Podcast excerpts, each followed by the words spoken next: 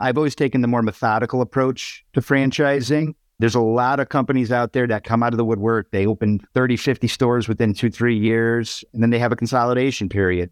My goal is yes, we want to hit the turbo thrusters, but you can't do that until you plug all the holes in your fuselage so that you're ready for takeoff. So I always believed in shoring up the system, you know, putting the wings on the plane first before you take off.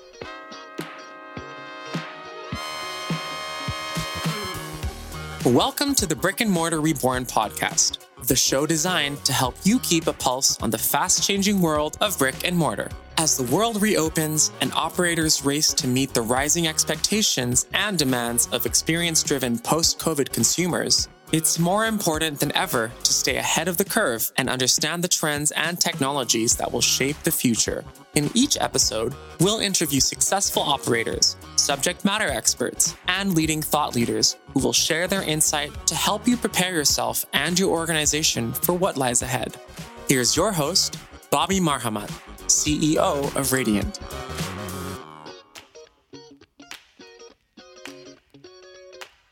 Hey everyone, welcome to another edition of Brick and Mortar Reborn. Today we have a very special guest with us, Matt Ensero. He is the founder of Wing It On. Matt, welcome to the show. Thanks, Bob. Thanks for having me.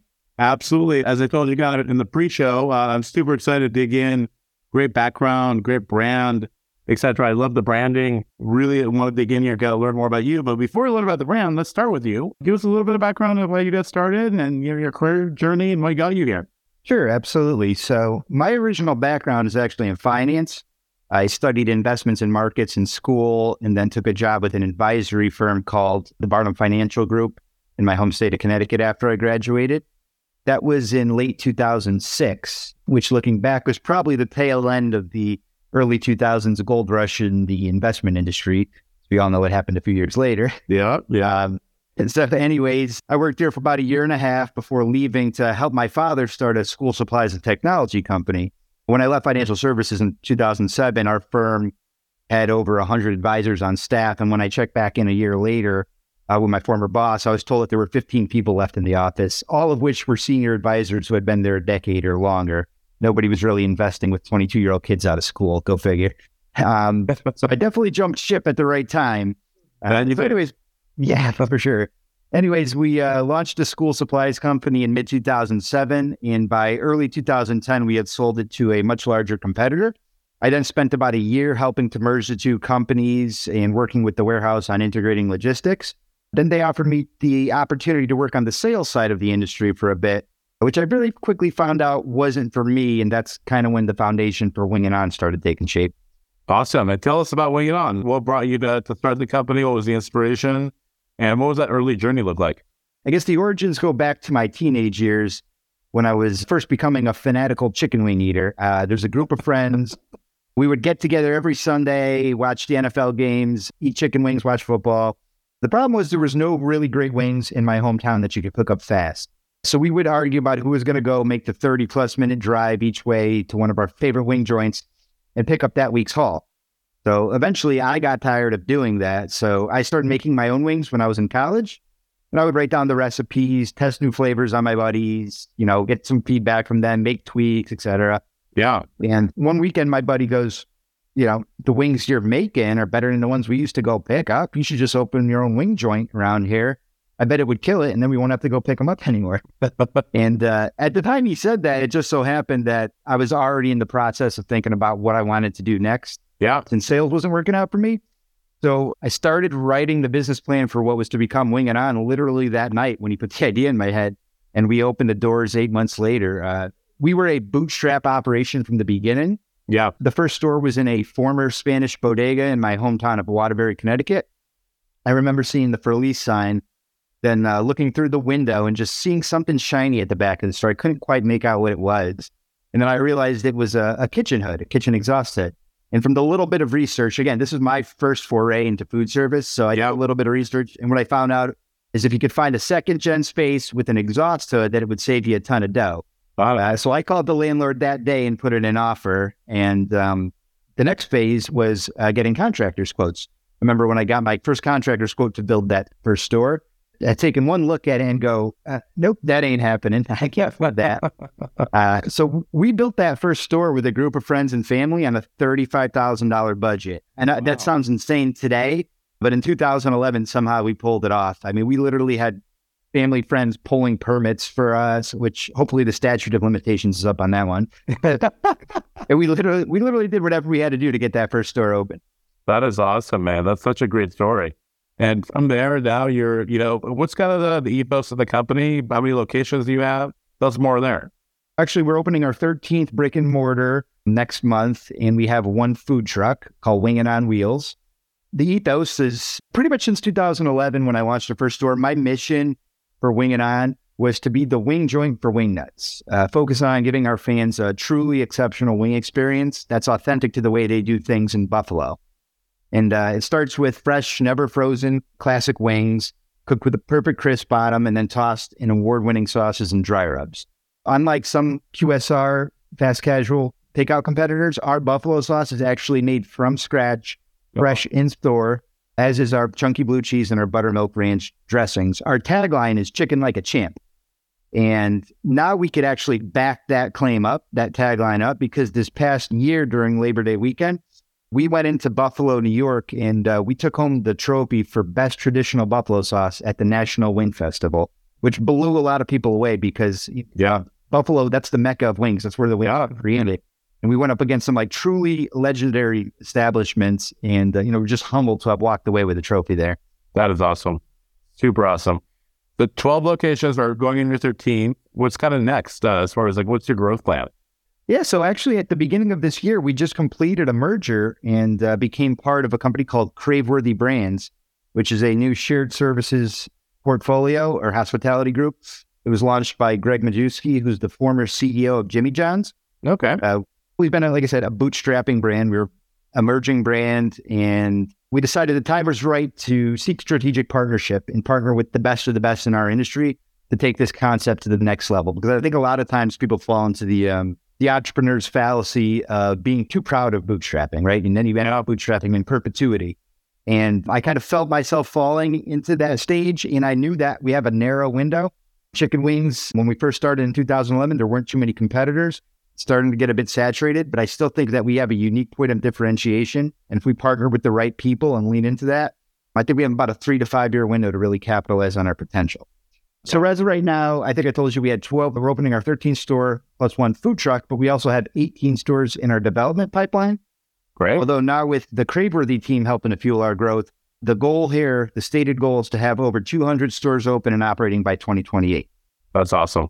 That's awesome. And so it looks like your franchising to an extent as well. How is what's your philosophy there? Like you want to have a mix of corporate and, and franchise at some of your locations are I mean most of your locations probably are corporate right now, but love to hear from you. Yeah, I'm glad you asked me. Um, one of the reasons I did the deal with Craveworthy because we actually had a few other suitors in terms of strategic partnership last year. The deal with Craveworthy felt like home for me and for my franchisees because Gregg is not a suit, he's an operator. He's a restaurant operator. He still owns and operates 10 plus Jimmy John's. He's a franchisee of every brand that he owns. And those are the kind of people we want to partner with. Yeah. that speak the language of our operators. So his goal, he and I align in the fact that we can't stand when these franchises sprout up and they just sign a million deals and they don't actually own and operate stores themselves. Themselves. Our goal is never to have less than 10% of our stores be operated by the corporate team. So that's kind of where we're at now. We're building a couple new stores. One's going into uh, Lombard, Illinois, uh, near the corporate team in Chicago, and that should hopefully be opening uh, later this June. Awesome. Awesome. We got to get you here on the West Coast. For sure. We're coming. We'll be there. Awesome. What do you attribute to your success?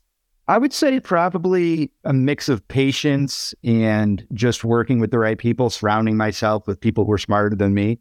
I've always taken the more methodical approach to franchising. There's a lot of companies out there that come out of the woodwork. They open 30, 50 stores within two, three years, and then they have a consolidation period. My goal is yes, we want to hit the turbo thrusters, but you can't do that until you plug all the holes in your fuselage so that you're ready for takeoff. So I always believed in shoring up the system, you know, putting the wings on the plane first before you take off. So that just combined with before this partnership with Craveworthy, a lot of strategic hires. My partner Justin, who's our CMO, and our marketing guru. We and he and I have very opposing skill sets. He's very creative, technology oriented. I'm all operations and finance. We brought on a guy from uh, you know Fortune 100 company who really helped us to put sys corporate systems in place that would help us scale. Really, just surrounding myself with people who kind of fill in those gaps where I'm weak has kind of been a big part of our success early on. Yeah, I mean that's uh, that's key, right? Your team, your team is definitely key. You know, one of the big questions that we get for people that are aspiring to, to open up more locations and, and really become larger and larger entities is, you know, it's not all gravy, of course, but uh, business is hard. So what are some of the, you know, the biggest challenges that you faced kind of in the early days of building and, and how did you overcome them? Biggest challenge in the early days is similar to everybody who goes through this journey of building a restaurant concept. They call it emerging brand hell. That period from when you first tell people you're a franchise, which, you know, big whoop de doo, you you know, everybody can file and become a franchise, but until you have some traction and momentum, you're really nothing to nobody. I mean, yeah. the hardest part is if you put great operators in great locations and support them, you're 85% of the way to your success. So that challenge in those early years was to find great people who were willing to buy in to this little up and coming wing joint out of Connecticut. You know, but again, if you take that methodical, that patient approach to franchising, where you don't have to go from zero to 100 overnight, yeah. Uh, then you could wait. You could say no to the wrong candidates. You could bring in the right people, people who fit the culture, people who share your vision, who share your passion for wings. Again, we're the wing joint for wing nuts. We don't want to have operators who don't really enjoy wings and they're just doing it because it's the next hot thing. So really, again, all goes back to patience and, you know, looking at your timeline and saying, is this something I'm willing to wait at or do I have to take a, a home run swing and hit a grand slam right away? Makes sense. Makes sense. As you think about kind of, you know, hopefully I want to call this coming out of COVID, but as you think about your COVID days, what were some unique challenges that you had to face during that time?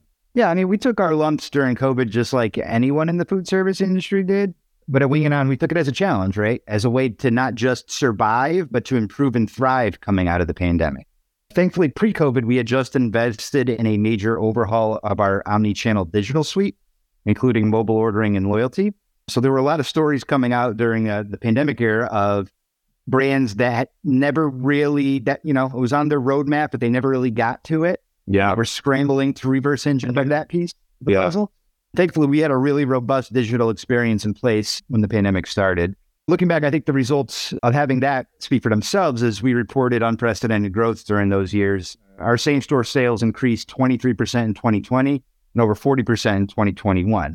Another challenge that we had, however, was labor. Again, no surprise yeah. in the restaurant industry.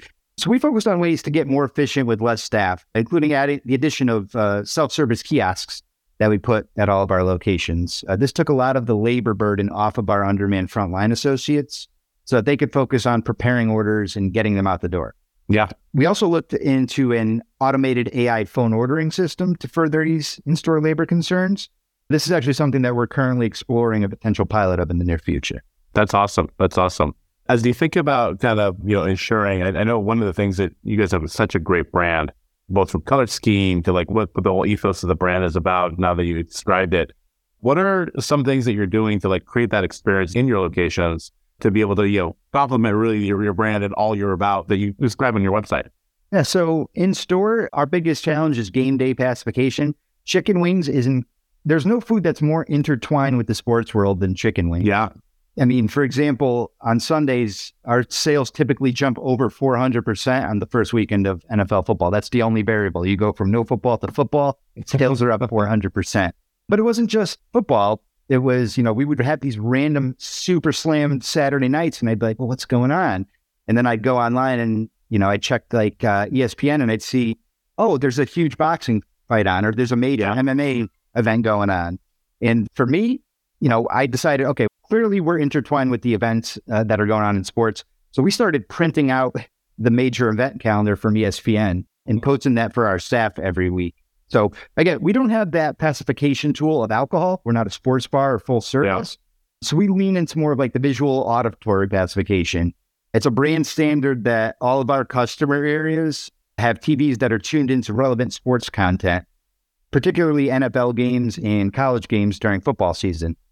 If we quote you a 15 minute wait, it might not matter too much on a Wednesday afternoon, but on football Sunday, every minute of the game that you miss while you're waiting for your food, it's painful. No, I bet. So we always make sure we're cognizant of what's going on in the sports world. Uh, we also incorporate music into our customer waiting areas.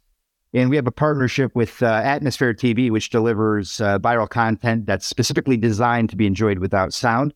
So on days where there's no engaging sports content, we leverage the one two punch of our music package combined with the Atmosphere content. That's great. You've taken the full spectrum of the in location technologies to heart, which is great. It's super important nowadays, especially with that convergence of online to offline and what consumers expect these days. They really want to work with brands that really are creating that experience, are different, are bold.